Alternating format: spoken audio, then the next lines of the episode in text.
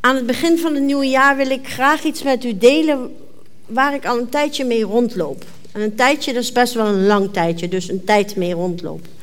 Maar waarvan ik steeds dacht van nou, weet je, ik weet het niet. En iets waar ik persoonlijk mee rondloop, hoeft nog geen boodschap te zijn voor de gemeente. Maar ik heb er wel voor gebeden en ik geloof wel, ik ervaar wel dat dat nu het geval is. De titel van de preek verraadt ook de ernst daarvan, want het heet van levensbelang. Het is niet de bedoeling u bang te maken of de stuipen op het lijf te jagen, maar veel eer om u aan te moedigen. En om dat te doen wil ik eerst met u een paar gedeeltes uit Gods woord lezen. Het eerste gedeelte is uit Deuteronomium 6, vers 1 tot en met 9. En het tweede gedeelte, dan zal ik dan nog wel zeggen, komt uit 2 Timotheus. En één vers uit Psalm 119. Dus om te beginnen Deuteronomium 1 tot en met 9. Als het kan mag u het eerbied voor Gods woord gaan staan. Hm? Deuteronomium 6, vers 1 tot en met 9. Dit zijn de geboden, wetten en regels die ik u in opdracht van de Heer uw God moet leren en die u moet naleven in het land aan de overkant dat u in bezit zult nemen. U moet voor de Heer uw God ontzag tonen door u te houden aan zijn wetten en geboden, zoals ik die nu aan u geef. Dat geldt voor u zolang u leeft en voor uw kinderen en uw kleinkinderen. Dan zult u met een lang leven gezegend worden. Luister dus, Israël, en neem ze nauwlettend in acht. Dan zal het u goed gaan in het land dat overvloeit van melk en honing. En zult u sterk in aantal toenemen, zoals de Heere, de God van uw voorouders, u heeft toegezegd. Luister, Israël. De Heer, onze God, de Heer, is de enige. Of zoals in het Hebreeuws gezegd wordt, Shema Israël, Adonai Eloheinu, Adonai Echad. De Heer is één. Heb daarom de Heer lief met hart en ziel en met inzet van al uw krachten. Houd de geboden die ik u vandaag opleg steeds in gedachten. Prent ze uw kinderen in en spreek er steeds over, thuis en onderweg. Als u naar bed gaat en als u opstaat. Draag ze als een teken om uw arm en als een band op uw voorhoofd. Schrijf ze op de deurposten van uw huis en op de poorten van de stad. En dan gaan we nu naar 2 Timotheus. Brief van Paulus aan Timotheus. 2 Timotheus 3, vers 16. En 2 Timotheus 4, vers 3 en 4. 2 Timotheus 3, vers 16.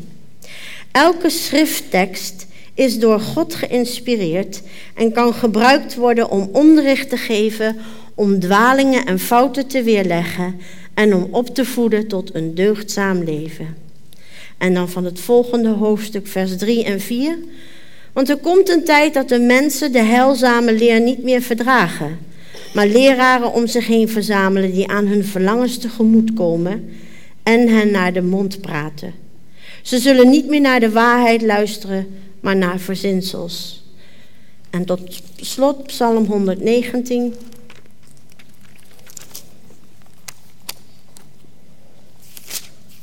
Vers 105. Die kent u allemaal vast wel. Uw woord is een lamp voor mijn voet en een licht op mijn pad. U mag gaan zitten.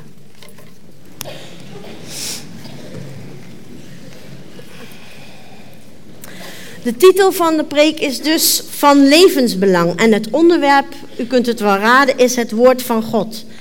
De Bijbel als richtsnoer en leidraad, onze norm van leven. In het Oude Testament, in Deuteronomium, hebben we dus dat net gelezen wat het volk allemaal moest doen.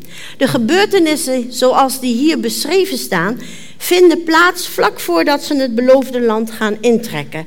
Het volk van Israël heeft net de tien geboden ontvangen, dus ze weten waar ze zich in hoofdlijnen aan te houden hebben.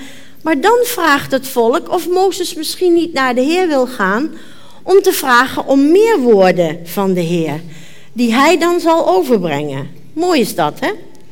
En dan zeggen ze dat ze zullen luisteren en dat ze ernaar zullen handelen. God gaat akkoord, die vindt het een goed idee, en geeft Mozes de woorden die hij aan het volk moet doorgeven. Gods woorden dus. Dat zijn onder andere de woorden die we net hebben gelezen. De geboden, wetten en waarden waar ze zich aan moesten houden. De mensen moesten het weer leren aan hun kinderen en die kinderen weer aan hun kleinkinderen. De mensen kregen de belofte van God dat als ze die woorden die God had doorgegeven, als ze daarnaar zouden luisteren, dat ze een lang leven zouden hebben, een goed leven en dat het hen goed zou gaan. En dat ze dan ook in het beloofde land lang konden leven. En ook dat het hun kinderen goed zou gaan, als, als ze zich aan zijn woorden zouden houden. Dan volgt wat we net hebben gelezen, de Joodse geloofsbeleidenis. Hoor Israël, hoor, de Heer uw God is een ene God of de Heer uw God is één. En elke Jood die weet dat hij gaat sterven, die zal willen dat deze woorden op zijn lippen zijn als laatste woorden die hij uitspreekt. En dat is heel belangrijk in de geschiedenis van de Joden, maar ook voor ons. En dan volgt het gedeelte over het inprenten van het woord van God bij onze kinderen en bij onze kleinkinderen. Kinderen van gelovige Joden, ook vandaag aan de dag, krijgen vanaf hun vijfde of zesde levensjaar een speciale leraar toegewezen die hun wegwijs gaat maken in de Torah, de eerste vijf boeken van Mozes. En als ze die goed onder de knie krijgen in de hele Tanach, dat is wat wij kennen als Oude Testament. Ze worden wegwijs gemaakt omdat ze moeten leren, zo zeggen de Joden, hoe ze moeten leven. Want de Bijbel, de Torah, is de openbaring van God aan ons. En dat is, moet ons bekend in de oren klinken, want de openbaring van God aan ons is ook zijn zoon Jezus Christus. En daarom zegt Johannes ook, in het begin was het woord. Het woord was God, het woord was bij God, onze Heer Jezus. En als ze de Bijbel dan heel goed kennen, de Torah of de Tanach heel goed kennen, is het de bedoeling dat ze er zo mee verweven worden dat ze als het ware het woord van God gaan leven. Dat is de bedoeling van het onderwijs in het Jodendom. Want volgens God is zijn woord van levensbelang. Hij zegt het ook, heden kunt u kiezen, staat ook in Deuteronomium, tussen leven en dood. Hou je aan mijn woord of niet? Dat is letterlijk een keuze tussen leven en dood. In de brieven van Paulus in het Nieuwe Testament, maar ook in de brieven van de andere apostelen en de evangelisten, lezen we dat mensen worden aangemoedigd om zich te houden aan Gods woord. Aan wat hen geleerd is, aan de gezonde leer. Kortom, het Oude en het Nieuwe Testament sporen ons aan om te weten en te leren wat er staat in Gods woord. En God zegt dat we ons daaraan moeten houden. Hij zegt dat het van levensbelang is. Nou, dat gezegd hebben, is het een goede vraag om te stellen. Hoe zit het dan tegenwoordig? Of hoe zit het dan met ons? De situatie, daar beginnen we het nieuwe jaar mee, is niet echt rooskleurig. Denkt u, zuster Kelly, de eerste preek van het nieuwe jaar gaat u dit zeggen, maar er is hoop, dat zult u straks zien. Maar de situatie is niet echt rooskleurig. Uit onderzoek blijkt dat steeds minder gelovigen een gezonde dosis kennis van het woord van God hebben. Hoort u wat ik zeg? Uit onderzoek blijkt dat steeds meer gelovigen niet een gezonde dosis kennis van het woord van God hebben. Laatst is er een bekende Hill-songwriter, wiens naam ik niet zal noemen, van zijn geloof gevallen. En ook nog met veel bombarie. Snap ik dan ook allemaal niet, maar goed. Hij is van zijn geloof gevallen. Maar ik heb één hele goede reactie gelezen. En deze goede reactie van, kwam van John Cooper. Hij is de, van de christelijke rockband Skillet. Het is een geweldig artikel. Als u het wilt hebben, stuur ik het u wel door. En één citaat wil ik hieruit voorlezen. We hebben nu een cultuur in de kerk, ik zeg niet onze kerk, in de kerk wereldwijd, Die leert wie God is door het zingen van moderne aanbiddingsliederen. Meer dan dat men dat leert door onderwijs vanuit het woord. Ik ga het nog een keer voorlezen. We hebben nu een cultuur in de kerk die leert wie God is door het zingen van moderne aanbiddingsliederen, meer dan dat men dat leert door onderwijs vanuit het woord. Tot zover het citaat. Ook in het Oude Testament zegt God al dat het volk ten gronde gaat doordat het Gods woord niet kent. Daar gaat het niet over ongelovigen, daar gaat het over Gods volk. En de Heer Jezus zegt ook, u dwaalt. Blijkbaar kent u de schriften niet. Matthäus. Kennis van Gods woord is dus van levensbelang als je geestelijk in leven wil blijven. Nou, vanmorgen moeten we de hand in eigen boezem slaan. Steken, zeggen we dan. Ook in onze kringen hebben we weinig kennis van Gods woord. Ik generaliseer expres even zodat het duidelijk is. Als u zegt, maar ik ken Gods woord heel goed, fijn. Maar ik ga nu even algemeen zeggen dat er weinig kennis van Gods woord is. En dat is een feit dat ik mezelf ook aantrek. We zijn erg snel tevreden met enkel en alleen een paar mooie Bijbelverhalen en een paar populaire teksten. Er is vaak weinig behoefte om Gods woord te bestuderen. Maar in Timotheus lezen we dat elke schrifttekst door God geïnspireerd is en gebruikt kan worden, niet elkaar om elkaar mee om de oren te slaan, maar om onderricht te geven, om dwalingen en fouten te weerleggen en om ons op te voeden tot een deugdzaam leven. Dus een leven zoals God het graag ziet. Elk, elke schrifttekst, zegt Paulus. Wellicht zijn we in de tijd aangekomen dat mensen de heilzame leer, dus de leer die je brengt bij je redding en je leven met Christus, niet meer kunnen verdragen pikken we alleen die dingen eruit die ons uitkomen of die ons aanstaan. Gods woord, als we dat lezen, laat ons de nare plekken in ons leven zien. Laat ons zien hoe we verkeerd we vaak denken. Laat ons zien wat onze zonden zijn. Maar het laat ook zien de grote genade en liefde van God en de oplossingen die er voor al deze problemen zijn. Gods woord geeft hoop en biedt oplossingen. Als we Gods woord niet lezen, dwalen we af. Zo simpel is het. Mensen die langdurig ondervoed zijn, en een voorbeeld daarvan is bijvoorbeeld mensen die in een kamp hebben gezeten, die kun je niet meteen allemaal roggebrood en spek door de strot douwen, om zo te zeggen. De Bijbel spreekt ook over melk en vast voedsel. Dat is een heel onderwerp, eigenlijk apart, maar ik wil er iets over zeggen. Je hoort sommige christenen zeggen van ja, ik, ik ga niet meer naar die gemeente, want uh, ik kreeg geen vast voedsel. Maar als je dan met die mensen gaat praten, blijkt dat ze nog helemaal de melk niet verwerken kunnen. Maar omdat ze niet horen wat ze willen horen, omdat ze niet de basisprincipes van Gods woord zich daarin willen verdiepen en naar willen gaan gedragen, gaan ze dat zeggen. Er is een bekende Argentijnse prediker, hij had een hele grote gemeente, is ook tot grote zegen geweest, die zegt er het volgende over. We kennen tegenwoordig in de gemeente een verschijnsel dat ik het eeuwige zuigelingenschap van de gelovigen noem. Er zijn leden in onze gemeente, zegt hij dus, die hoewel ze al jaren de boodschap hebben gehoord, nog steeds onveranderde mensen zijn.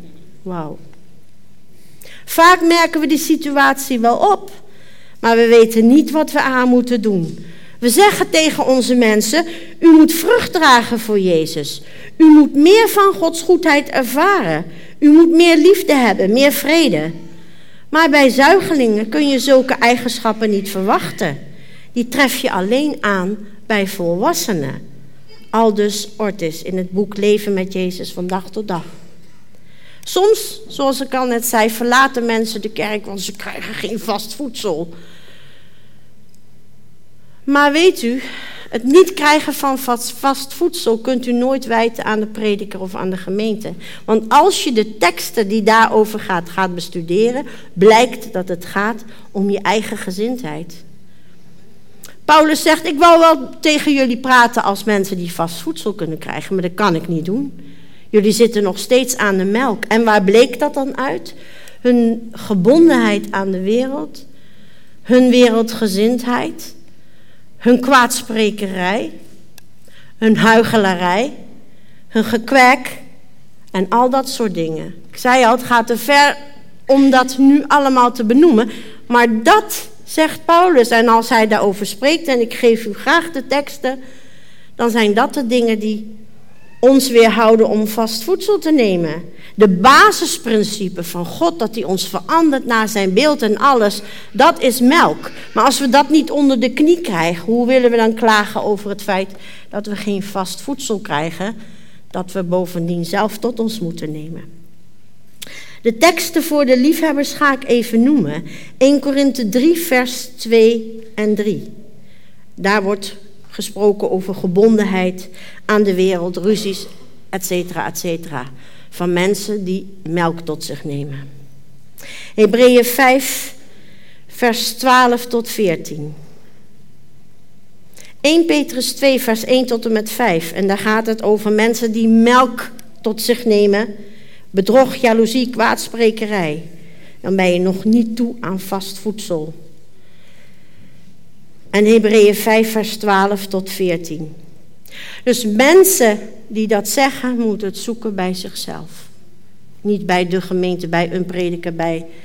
Dat moet je zoeken bij jezelf. Mensen die zichzelf verwend hebben met liflafjes, kunnen ook geen gezond voedsel verdragen. Paulus richt zich aan de brief aan Timotheus, tot de gelovigen. Mooi om te weten dat Timotheus een gelovige moeder en oma had en dat hij was opgevoed met de schriften. Hij richt zich niet tot mensen die de gezonde leer niet te horen krijgen. Hij schrijft aan mensen die wel de gezonde leer hoorden, maar die gingen selecteren wat ze graag horen wilden. Hapklare brokken, fastfood is wel lekker, maar niet goed voor je gezondheid. Korte preken, niet te moeilijk maar een licht verteerbaar spul en snoepgoed. En daar zoeken ze leraren en predikers uit. En die predikers en leraren moeten dan ook allerlei nieuwe snufjes uit Gods woord laten om te laten zien, kijk, dat staat er ook nog aan iets te ontdekken wat ze er helemaal niet uit mogen halen. Ze zien het als een soort consumptie van lekker, smaakvol voedsel. Maar het evangelie van God is geen genotmiddel. Het is krachtvoer, wat overigens ook lekker kan smaken. Het woord van God wijst je de weg, is van levensbelang. In Hebreeën staat, want levend en krachtig is het woord van God en scherper dan een tweesnijdend zwaard. En even verder, en het is in staat de opvattingen en gedachten van het hart te ontleden. Wauw. Dat doet het woord van God. Hij kan ontleden wat wij denken, welke opvattingen we hebben en daaraan kunnen we Gods woord toetsen of, of dat klopt. Het snijdt in je leven en dat vinden we gewoon niet fijn. Het woord van God is mooi zolang het ons leven maar niet drastisch op zijn kop zet. Paulus, ik ga nu iets gewaagd zeggen. Maar Paulus noemt zulke predikingen van hapsnap vaak uit het verband gerukte teksten met een populair verhaal verzinsels. U kunt dat lezen in de Bijbel, hoor. ik verwoord het een beetje anders. Maar Paulus noemt het verzinsels. Ze laten je leven onaangetast. Ze smaken lekker, zijn licht verteerbaar en klinken geestelijk. Heeft u dat ook wel eens gehoord? De mensen hangen aan de lippen van de spreker, die met overtuiging en geestelijk klinkende woorden dingen verkondigt die ronduit onbijbels zijn. Heeft u dat wel eens meegemaakt? Ik zie mensen knikken. En dan ook nog zijn er mensen, en dat is het meest chockerend, die dan amen zitten te roepen. Er zijn vaak weinig of geen mensen die protesteren of het überhaupt merken. Men dwaalt af omdat men Gods woord niet kent. Even tussendoortje. Toen broeder Jansen hier nog voorganger was, vroeg hij aan Richard en mij of we meegingen naar een samen, grote samenkomst van een bekende spreker. Want het zou geweldig moeten zijn en mensen wilden weten wat wij daar nou van vonden. Het was een hele volle sporthal.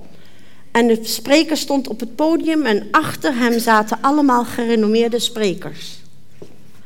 En de man begon te spreken, ik ga zijn naam niet noemen. De man begon te spreken. Hij kwam uit het buitenland. En de mensen erachter die knikten met instemming. Maar ik zag broeder Jansen en mijn man steeds bleker worden. Op een gegeven moment stonden zelfs de tranen in hun ogen en ook bij mij. Waar of niet? Het was een verdrietige vertoning. De mensen riepen amen, ze riepen halleluja en ze wisten van gekkigheid niet wat ze moesten doen, maar het was één groot verzinsel. Heel ernstige zaak is dat. Maar mensen kennen Gods woord niet. Ondertussen, als je zo bent, scherm je je af van de waarheid en van het onderwijs dat Paulus zo vaak de gezonde leer noemt. We kunnen zo selectief luisteren als de gezonde leer wel verkondigd wordt. Al met al luisteren en kijken we vaak wat we kunnen gebruiken voor ons eigen voordeel. Maar alles in en van Gods woord is van levensbelang. U moet het maar eens lezen in Ezekiel. God geeft Ezekiel woorden om te spreken. Het zijn goede, gezonde woorden. En de mensen komen allemaal om hem, naar hem te luisteren. En u zou zeggen, nou dat is geweldig. Hij brengt de goede leer, hij spreekt woorden van God. En ze kwamen allemaal naar hem om te luisteren. En dan zegt God tegen, tegen Ezekiel, u kunt het lezen in Ezekiel. Hij zegt, weet je, dat is mooi dat al die mensen zo komen, maar ze doen helemaal niet wat jij daar vertelt, wat ik daar vertel. Ze komen omdat jij het goed weet te brengen. Hoort u dat? Het staat echt in de Bijbel. Lees het in Ezekiel. God zegt tegen Ezekiel, ze komen naar jou toe om te luisteren. En je brengt ook goede woorden. Maar ze komen zo massaal omdat jij het zo goed weet te brengen. Ze vinden dat geweldig. En daar praten ze over onder de koffie. Heb je die preek op internet gezien? Tof joh, daar moet je eens naar luisteren. Heb je dat filmpje gezien? Heb je die prediking gehoord? Heb je dat al gelezen? Heb je dat al gezien? Nou, die man kan het brengen joh. Beter dan die preken bij ons in de kerk. En er zullen goede preken tussen zitten, ongetwijfeld. En zelfs spreken met gezonde leer, of niet. Maar zelfs als je de gezonde leer verkondigt, is het aan de mensen wat ze ermee doen. Ezekiel bracht gezonde leer en de mensen kwamen massaal naar hem luisteren. En God zegt, ja, maar ze komen naar jou luisteren omdat je het zo goed weet te brengen. Maar ze doen helemaal niet van wat ik zeg. Dus hoe we met Gods woord omgaan en wat we ermee doen, dat is aan onszelf. Maar alles en van Gods woord en in Gods woord is van levensbelang. Het is letterlijk een zaak van leven en dood. Ten slotte, ik heb een korte preek. Ik had er zoveel bij kunnen halen, maar dat is gewoon, ja, veel te veel.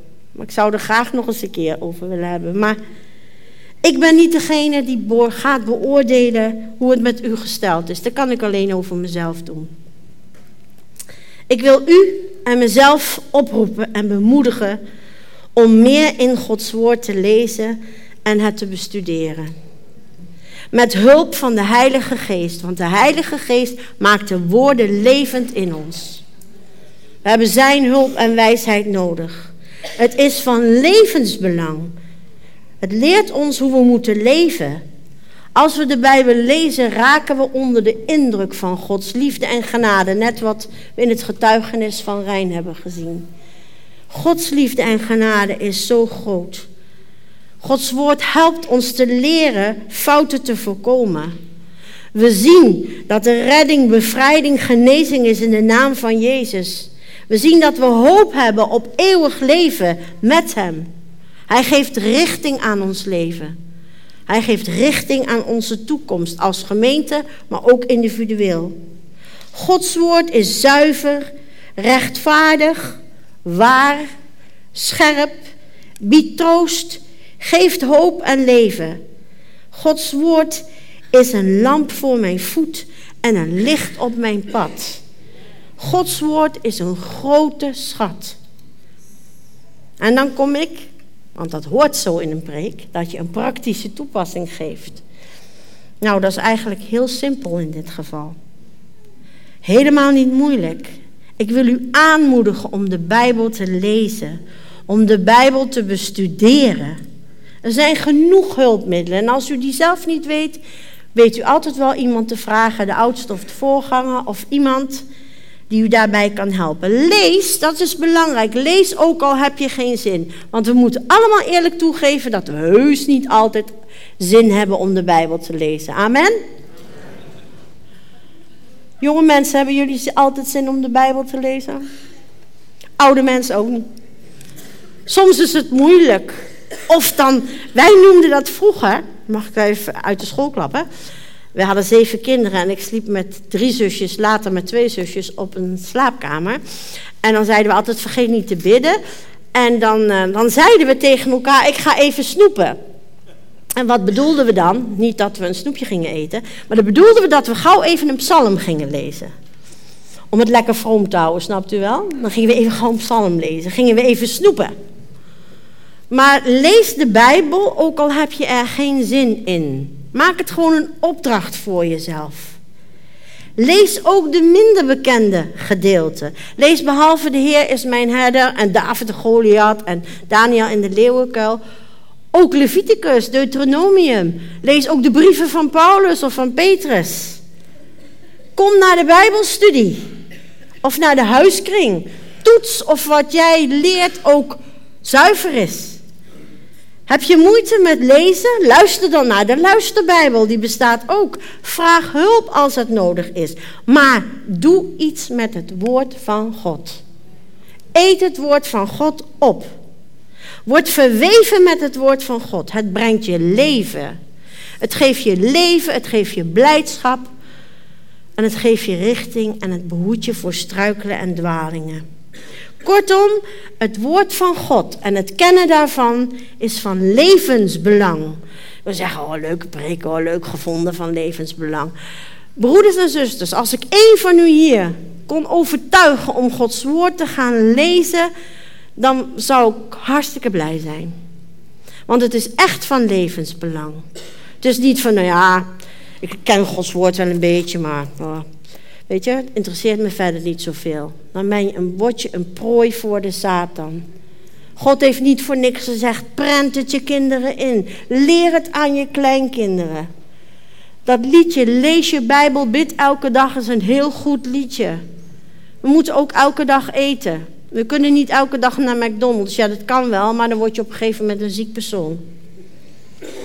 Het is echt van levensbelang, broeders en zusters. Helaas heb ik mensen af zien dwalen, zien glijden, doordat ze zich niet hielden aan het woord van God. Je bent dan kwetsbaar. Als Jezus verzocht wordt in de woestijn, wat zegt hij dan als de duivel bij hem komt?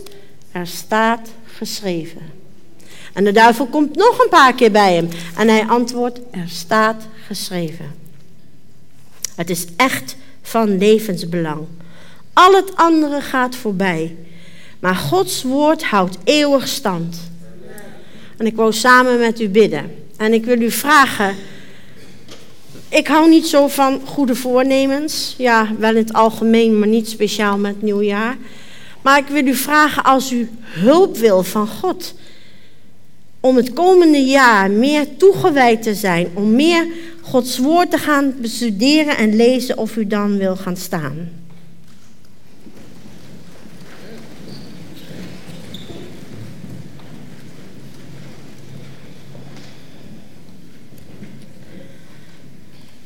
Vader in de hemel, dank u wel voor uw woord. Dank u, Heer, dat u uzelf geopenbaard heeft in wie u bent, hoe u bent, hoe uw karakter is, wat voor plannen u met ons hebt. Heer, alles staat beschreven in uw woord. Heer, en deze tijd, Heer, die heel verwarrend is, en waarin zoveel op mensen afkomt via internet en, en ik weet niet allemaal wat.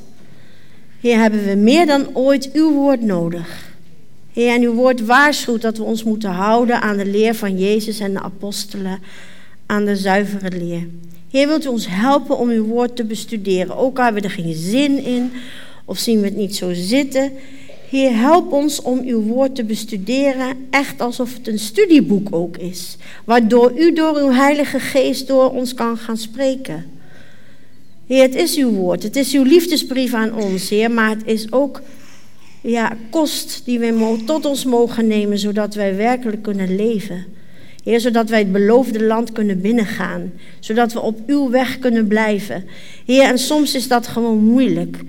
Heer, zijn we moe en hebben we geen zin om moeilijk te doen en lezen we liever iets makkelijks of wat dan ook. Heer, er zijn duizend en één dingen aan te voeren, maar ik wil u vragen of u ons persoonlijk en als gemeente wil helpen. Heer, om meer en meer uw woord te gaan bestuderen. Heer, dat het zo één wordt met ons, dat ons leven ermee verweven wordt.